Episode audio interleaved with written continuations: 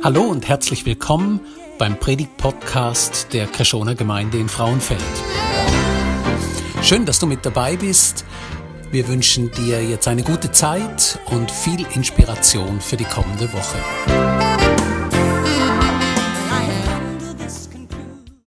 Ferien und Sonnenschein. Falls ihr das vergessen habt, das gehört eigentlich zusammen. Ähm, das erleben wir ja gerade nicht so. Und wir wir sind am Eis essen. So richtig feines Klasse am Schlecker. Wir, unsere Family mit ein paar Freunden. Und unter den Freunden war eine Frau dabei, die hat ein einjähriges Kind. Und für das einjährige Kind war das ein ganz besonderer Tag, weil zum ersten Mal durfte dieses Kind vom Eis probieren. Und das war natürlich das Highlight, oder? Wir haben uns schon gefreut, als wir zur Eisdiele hingelaufen sind. Und äh, dort angekommen mit dem Eis, dann haben wir uns alle umringt. Also ihr müsst es euch vorstellen, da waren da so zehn Kinder und Erwachsene so um den Kinderwagen drumherum. Und wir wollten alle sehen, wie wird dieses Kind jetzt drauf reagieren, auf das erste Mal so richtig lecker fein am Eis schlecke. Ich habe euch ein Bild mitgebracht. Hier ist er, einjähriger Junge. Und, und ich kann es gar nicht genau nachmachen, aber so die Regungen waren folgende. Als erstes so ein Erstaunen. Huch, was kommt denn da jetzt auf mich zu? Und dann so ein Schmecken und auf einmal so dieses positive Erlebnis, wow, das schmeckt gut. Und dann sagt dieser einjährige Junge, mehr Mama, Mama, mehr. Und dieser Satz ist mir so nachgegangen. Mehr Mama, Mama mehr. Es gibt so Momente in unserem Leben, da schmecken wir was, da erleben wir was, da fühlen wir was, wo wir sagen, wir wollen mehr. Wir wollen mehr davon. Und ich will euch halt mit hineinnehmen ins Leben von Jesus wo dieser Satz nochmal recht wichtig wird. Ich will euch mit hineinnehmen in ein Muster, wo wir im Leben von Jesus erkennen. Jesus ist umringt von einer großen Menge. Und plötzlich kommt ein Aussätziger daher, jemand, der krank ist, und fragt ihn und fällt zu Füßen von, den, von Jesus und fragt ihn, kannst du mich heilen? Und Jesus streckt seine Hand aus und heilt diese Person. Und dann sagt er Folgendes. Siehe zu, sag es niemanden, sondern geh hin und zeige dich dem Priester und opfere die Gabe, die Mose befohlen hat, ihnen zum Zeugnis. Okay, also dieser Geheilte musste zum Priester, um sich wieder rein sprechen zu lassen. Das war alles genau geregelt. Im dritten Buch Mose können wir das nachlegen. Aber was mich fasziniert ist, das, was davor steht. Sag es niemanden. Da wird dieser Aussätzige geheilt und Jesus sagt ihm, sag's aber niemanden, sag's niemanden weiter.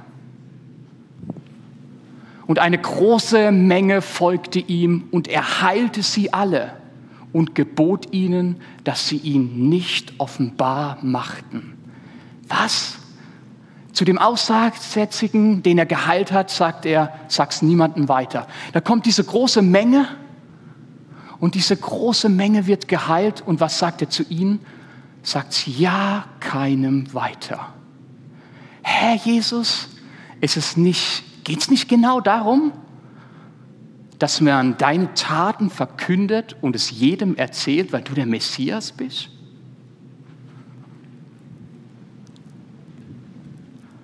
Jesus versammelt seine Jünger und fragt sie, wer sagt denn ihr, dass ich sei? Da antwortete Simon Petrus und sprach, du bist der Christus des lebendigen Gottes Sohn.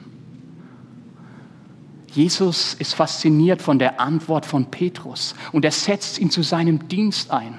Und am Ende von diesem Gespräch mit seinen Jüngern, die ihn offenbart haben als Messias, als Retter, sagt er Folgendes zu ihnen.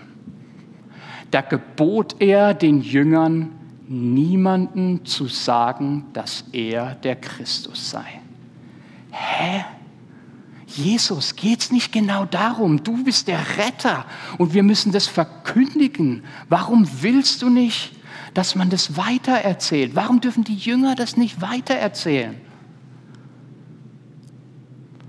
Jesus nimmt sich den engsten Jüngerkreis und wählt nochmal drei von denen aus. Und er geht mit ihnen auf einen Berg zum Beten.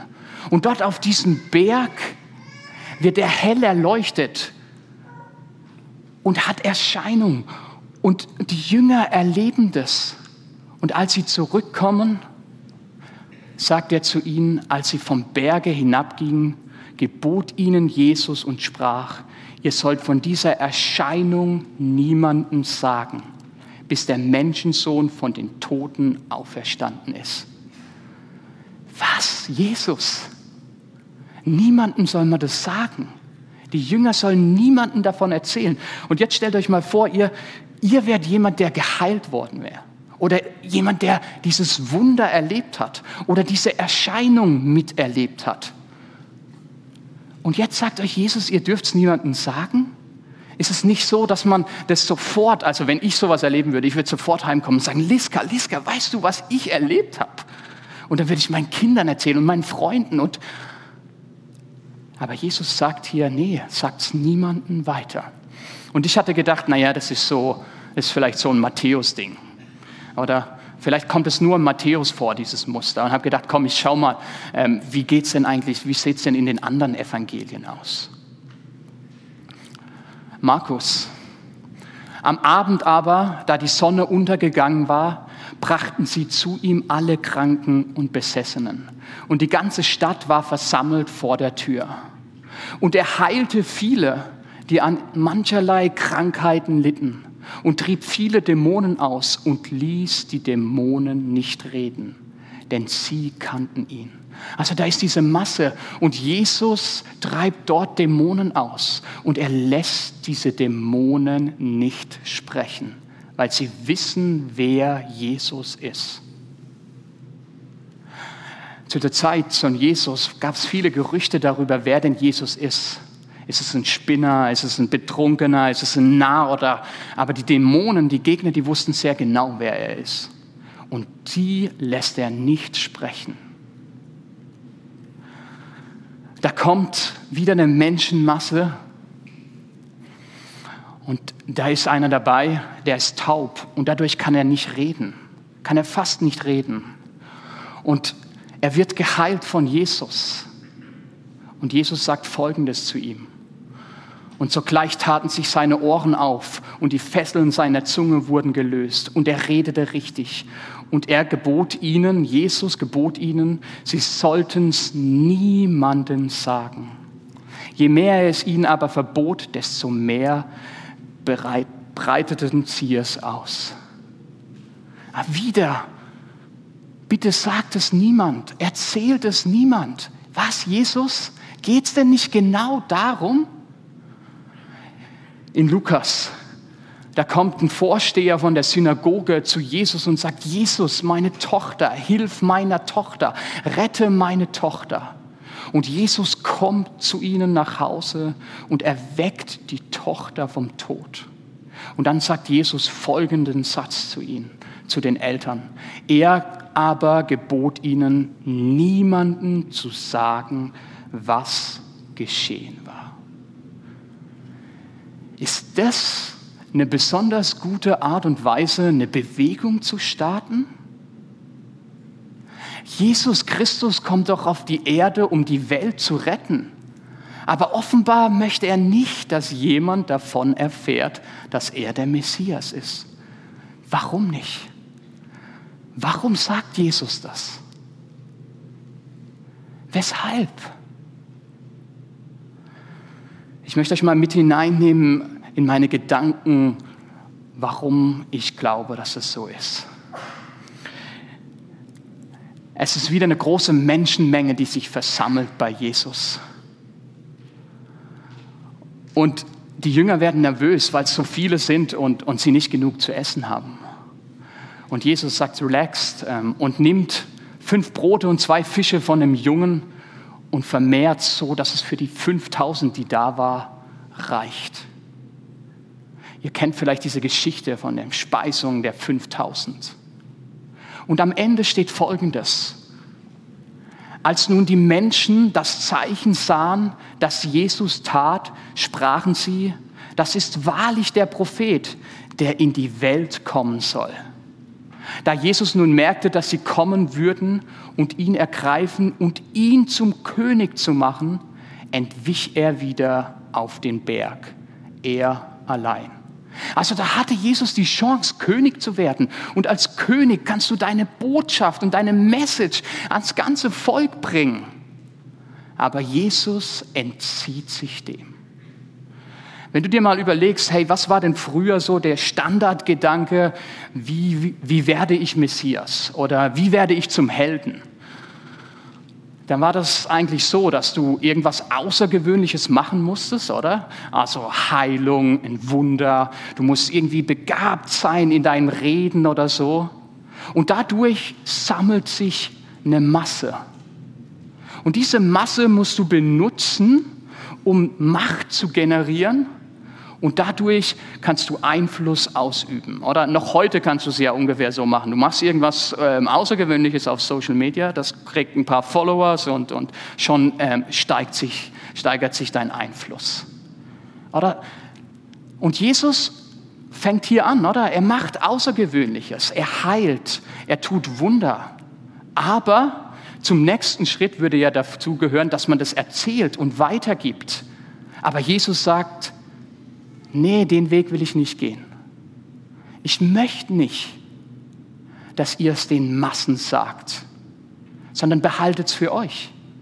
Erzählt es keinem, sagt es niemandem weiter. Für Jesus geht da eine Spannung los.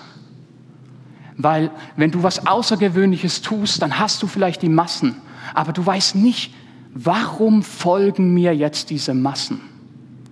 Ist es, weil ich was Außergewöhnliches mache, wegen der Show, wegen der Attraktion? Oder weil sie verstehen, was wirklich unter der Oberfläche läuft? Und ich genau, genau hier hat Jesus seine Spannung. Er sagt, ich weiß nicht, was passiert in dem Herzen von diesen Menschen. Sind sie nur wegen der Show da? Oder verstehen sie, was unter der Oberfläche wirklich läuft? Verstehen sie den tieferen Sinn davon, warum ich heile, warum ich Wunder tue?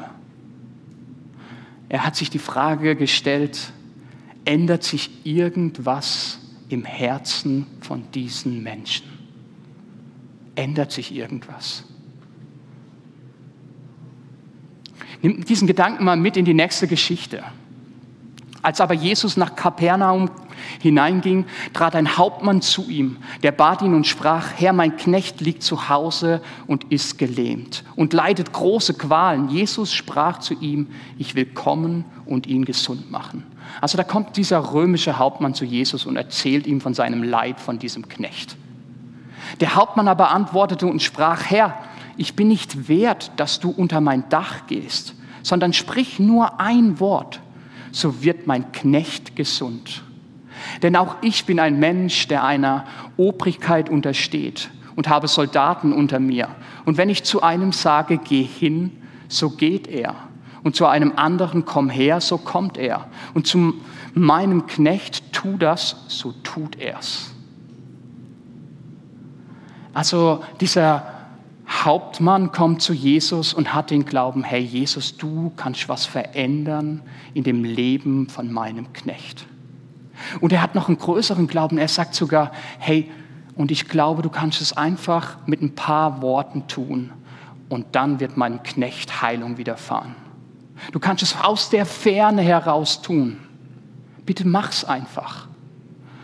Und Jesus ist erstaunt. Als das Jesus hörte, wunderte er sich und sprach zu denen, die ihn nachfolgten, wahrlich, ich sage euch, solchen Glauben habe ich in Israel bei keinem gefunden. Wow, Also da ist dieser begeisterte Jesus, begeistert von diesem Hauptmann, der einen Glauben hat, der ihn tief berührt, diesen Jesus. Jesus ist so begeistert von diesem Glauben im Herzen von diesem Hauptmann, dass er sagt, hey, hey, ich habe nirgendwo anders so einen Glauben gefunden. Zu allen, die ihm nachfolgten weil er so begeistert ist von diesem Glauben, das im Herzen von diesem Hauptmann ist, der sagt, hey, du kannst es auch einfach von hier sagen und es reicht und es wird zur Heilung kommen. Dann geht der Text weiter. Aber ich sage euch, Jesus, viele werden kommen von Osten und von Westen und mit Abraham und Isaak und Jakob im Himmelreich zu Tisch sitzen. Er macht jetzt eine Vision auf und sagt, hey, da wird es ein großes Fest geben. Und da kommen alle möglichen Stämme, alle möglichen Völker, die kommen alle zusammen, um ein Fest zu feiern. Aber die Kinder des Reiches werden hinausgestoßen in die äußerste Finsternis. Da wird sein Heulen und Zähne klappern geben. Hey, da, das sagt er, und dieses Fest, da werden manche dabei sein, die es nicht verstanden haben, die, die es nicht tief in ihrem Herzen haben, die nicht bis unter die Oberfläche gegangen sind. Und die fühlen sich als Pförtner und wollen, wollen bestimmen, wer reinkommt und wer nicht, aber sie werden nicht dabei sein. Also da ist dieser Jesus und der ist hochbegeistert von diesem Hauptmann, der diesen tiefen Glauben in seinem Herzen hat. Und deshalb spricht er zu ihm, geh hin, dir geschehe, wie du geglaubt hast. Und sein Knecht wurde gesund zu derselben Stunde. Ich beobachte das in meinem Leben, vielleicht auch in deinem Leben, dass es zwei Arten von Macht gibt. Da gibt es einmal die Macht, und ich vergleiche die immer mit einem Hammer, die Macht des Hammers. Oder? Ähm, stell dir vor, ähm, du hast einen Chef. Oder? Und der Chef sagt dir also, hey, das und das muss erledigt sein, bis da und bis da dorthin. Oder du musst Dinge, Aufträge erfüllen oder du musst Zahlen erfüllen. Oder der sagt dir, hey, mach das und das und wenn es nicht funktioniert, ähm, dann kriegst du Ärger und irgendwann kriegst du kein Gehalt mehr, irgendwann wirst du gefeuert. Oder? Also da ist dieser Chef und der sagt dir, wo es lang geht. Oder du hast Eltern, die stellen die Regeln auf. Hey, und wenn du dich nicht an die Regeln hältst, ja, dann ist iPad weg, dann ist Handy weg, dann äh, hast du Hausarrest, dann musst du früher heimkommen. Oder du hast einen Lehrer,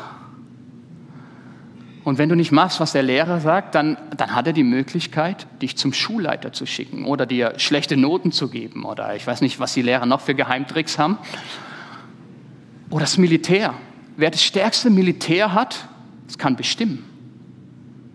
Oder du kannst es auch über Erpressung machen. Du kannst sagen, ja, wenn du nicht das tust, dann werde ich das der Öffentlichkeit preisgeben. Und alles diese Arten von Macht funktioniert eigentlich gleich. Es ist wie so ein Hammer, oder? Ein Hammer ist ja ein super Instrument. Ähm, du wendest Energie drauf, Macht drauf, Kraft drauf und äh, wenn du einen Nagel hast und ihn auch triffst, das ist jetzt der heikle Punkt der Predigt, ähm, dann geht der Nagel rein, oder? Ich probiere es mal. Okay, jetzt seht ihr, ich bin kein Handwerker. Oder der, der Hammer bringt die Stärke auf den Nagel und der Nagel muss machen. Also die Macht des Hammers. Da gibt es eine Person oder eine Gruppe und die bestimmt und sie sagt, wie es läuft. Und dann musst du dich dem fügen. Hey, wisst ihr, und mit dieser Macht entsteht vieles, sehr vieles. Und sie ist sehr effizient. Und es versteht auch sehr viel Gutes durch diese Macht. Sehr viel Hilfe wird geleistet durch diese Macht. Aber diese Macht hat auch eine Gefahr, dass sie in Ausnützen, in Zwang, in Druck übergleitet. Und dann gibt es noch eine zweite Art von Macht. Und ich nenne die die Macht des Duftes. Als ich noch jung war, ähm, hat meine Mutter zwei Tage in der Woche arbeiten müssen. Und das bedeutete für uns, dass wir von der Großmutter Essen bekommen hat. Und ähm, also in zwei Tagen durften wir ähm, bei der Großmutter essen. Und das Coolste war dran, wir durften immer wählen, was wir essen wollen. Und sie hat es uns dann gekocht. Und wie das so ist, alle Großis können wunderbar kochen, oder? Und, und meine ganz besonders. Also die war echt eine super Köchin. Und da bin ich von der Schule heimgekommen, bin mit dem Velo in den Hof gefahren und da ist gerade das Küchenfenster am Hof. Und dann bist du reingefahren und dann riechst du und schmeckst. Oh, das Große ist da, das Große kocht. Oh, lecker. Und in dem Moment war für mich klar, wow, ich, also ich so schnell wie möglich mein Velo in die Garage und hoch und zum Essen und, und lecker fein essen.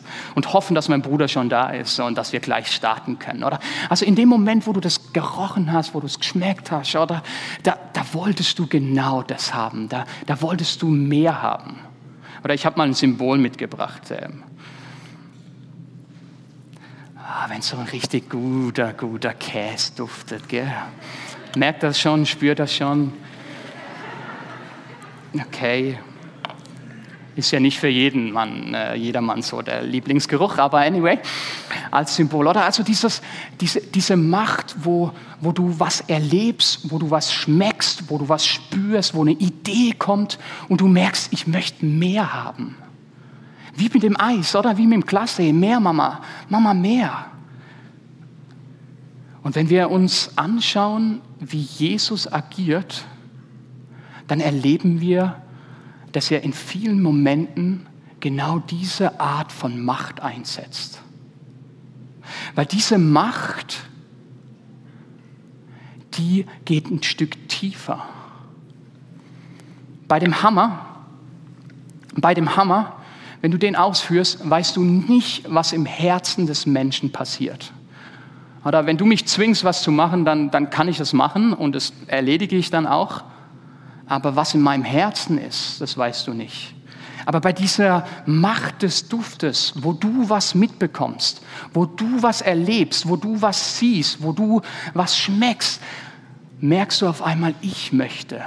Du kostest davon und willst mehr und erlebst, dass du mehr willst. Und genau das wendet Jesus an. Und deshalb sagt Jesus zu seinen Jüngern, zu diesen Menschen, die er heilt, sagt er, sag's nicht weiter, sag's niemanden. Ich möchte nicht die große Show haben und den Hammer rausholen und sagen, guck, was ich alles kann, weil ich nicht weiß, was im Herzen passiert. Jesus möchte werben drum. Er möchte dir was zeigen, eine Idee geben und dann hoffen, dass es in deinem Herzen zu was führt. Ich möchte dich fragen, hey, wie sieht es in deinem Leben aus? Wie erlebst du in deinem Leben Macht? Welche Art von Macht führst du aus in deinem Leben? Wo erlebst du in deinem Leben, dass du die Hammermacht nutzt? Wo erlebst du es positiv, wo negativ? Wo erlebst du in deinem Leben, wo jemand anderes dir gegenüber die Hammermacht ausübt? Wo erlebst du es positiv, wo negativ? Wo in deinem Leben erlebst du aber auch diese andere Art von Macht, die wir immer wieder entdecken im Leben von Jesus? Wo du merkst, da ist eine Idee oder ich sehe da was und auf einmal willst du mehr, mehr davon.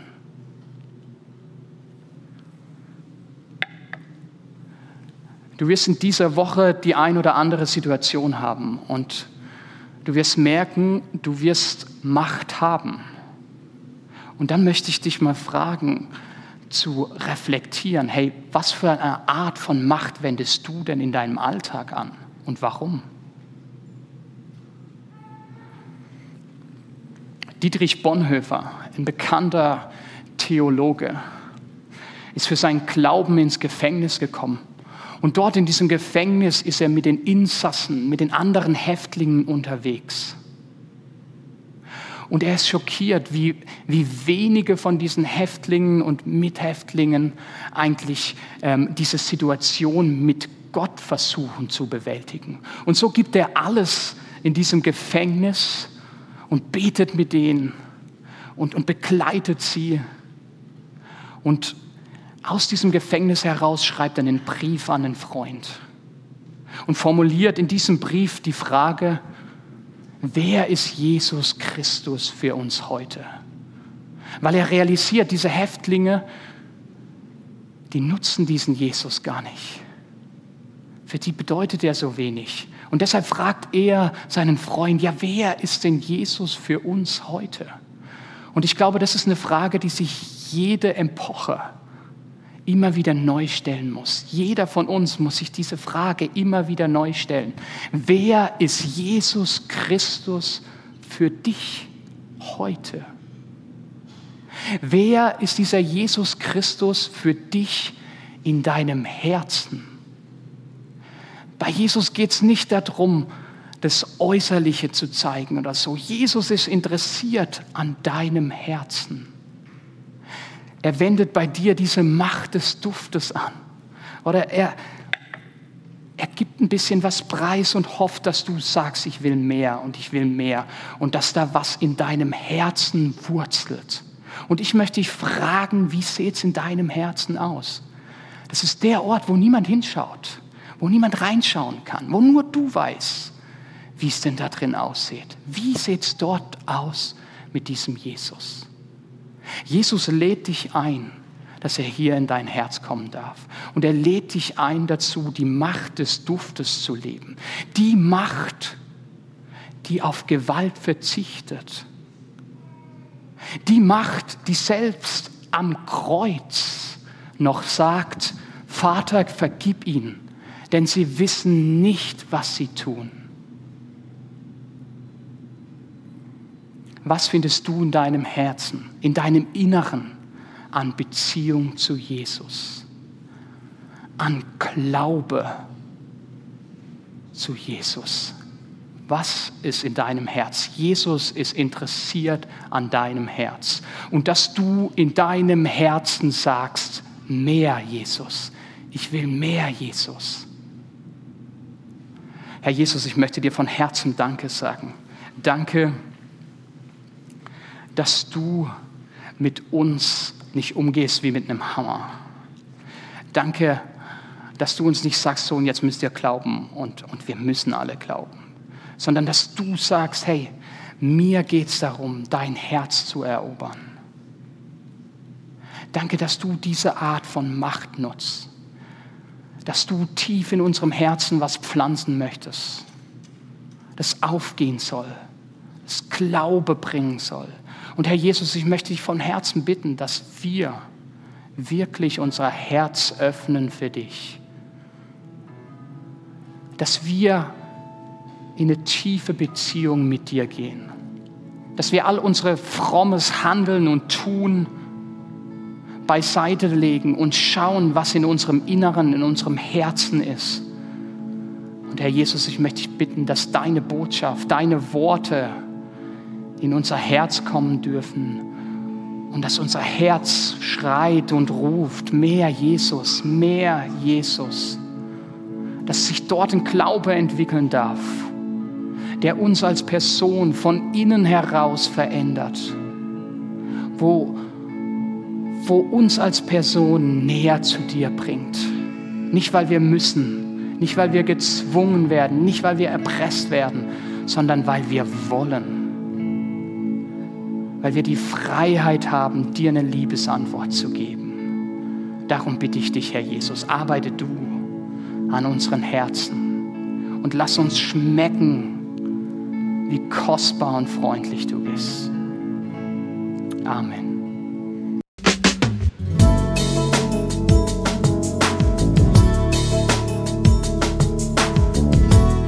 Schön, dass du mit dabei warst. Wir hoffen, du konntest durch diese Predigt profitieren. Weitere Infos zu unserer Gemeinde findest du auf unserer Webseite unter Krishona, das schreibt sich mit ch, minus frauenfeld.ch. Wenn du uns eine Nachricht schicken willst, dann schick uns doch einfach eine E-Mail auf die Adresse info at krishona-frauenfeld.ch. So wünschen wir dir noch eine gute Woche und freuen uns, wenn du das nächste Mal wieder mit dabei bist. Tschüss!